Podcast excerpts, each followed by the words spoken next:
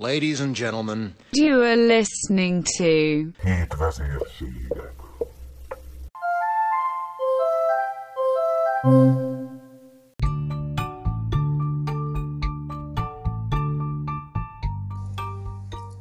Könyvajánló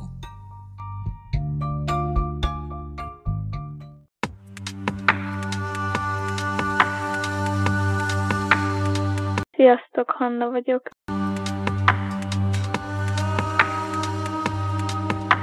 Én Szabó Magdától az Abigail című könyvet hoztam el. Az íróról annyit kell tudni, hogy 1917-től 2007-ig élt, és ugye 1090 évesen halt meg. Latin és magyar szakos tanár volt, Debrecenben született, és ott is tanult. Az Abigail könyvnek 1978-ban filmváltozata is készült. Érdemes megnézni a filmet és utána elolvasni a könyvet, mert sok dolog van, ami a filmben nincs megemlítve, és a sztorihoz eléggé fontos. A könyv története a második világháborús Budapesten kezdődik el, és a nagyobb része Árkádon játszódik a Matula Leány Nevelő Intézetben. Főszereplőnk Vitai Georgina, édesapja katonatábornok. Anyja már régen meghalt, Rejtelmes okok miatt az édesapja elküldi őt egy intézetbe háború miatt, de ezt nem fogom elmondani. Ezt senkinek nem mondják el, még Mimó néninek se, aki Ginának a nagynénye, csak annyit mondanak neki, hogy elmennek. Gina is az utolsó pillanatban tudja meg ezt apjától, hogy mostantól egy leánynevelő intézetbe fog élni, amíg nem tudja visszahozni. Ez a leánynevelő intézet egy nagyon szigorú, nagyon monoton intézet, és nagyon szigorú szabályok napirend van itt. Akkor Gina bekerül az intézetbe, nem nagyon tudja elfogadni a szabályokat és a szokásokat a matulában. Osztálytársai megpróbálják felvidítani, és rávenni, hogy élvezze az itt létet, viszont Ginának így se úgy se sikerül. Vannak furcsa szokásaik a matulásoknak. Például az, hogy minden évben az Isten tisztelet után a csendes órában a lertájegyzékhez férjhez mennek. Ebből lett a baj.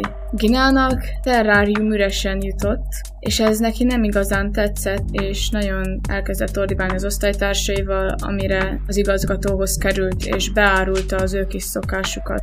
Ezután Ginát kiközösítették, és minden osztálytárs nője utálta. Egy id- idő után, sok bonyodalom és kaland után Gina elhatározza, hogy megszökik a matulából. Felméri az iskolát, de rájön, hogy nem tud sehol kimenni. Ebbe segít neki egy tea, amit egy volt matulásnál Hormici néninél tartanak, amire az, az idei ötödikesek lettek meghívva, az az ő osztályuk. A kertben van egy szobor, aminek a neve Abigail. Abigail legendáját elmeséli neki Torma és Kismari, a két osztálytárs nője.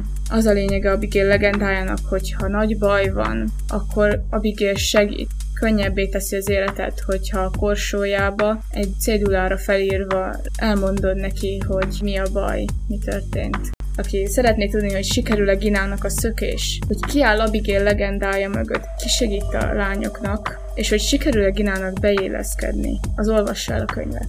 Itt nem fogom az egészet felolvasni, mert ez egy ilyen névsor, de azt kell tudni, hogy ez az a részlet, amikor a leltájegyzékhez férhez mennek. Totár. Első István palástja. Torma. A via apja. Vajda. A nagy graduálé. Kész. Nem kész, tiltakozott Kismari.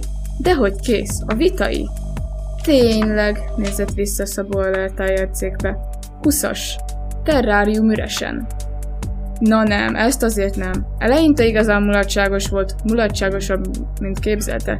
Torma, akinek a férje Via apja, amelyen annyit sétáltak Marcellal, mikor Rómában jártak, és amelyet most egyszerre felrém lett előtte, hogy a Port Sebastianán átjutva Cecilia Matella távoli síremléke felé haladt végig rajta a francia lányjal.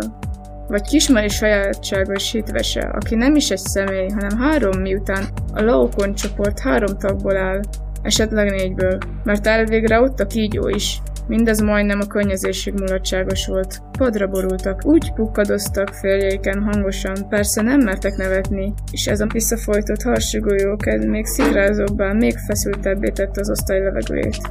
Olyan volt, mintha hirtelen valamennyien berúgtak volna. Ezt a könyvet azoknak ajánlom, akik szeretik a régiebb írásmódú könyveket, és akik szeretik a izgalmas kalandokat.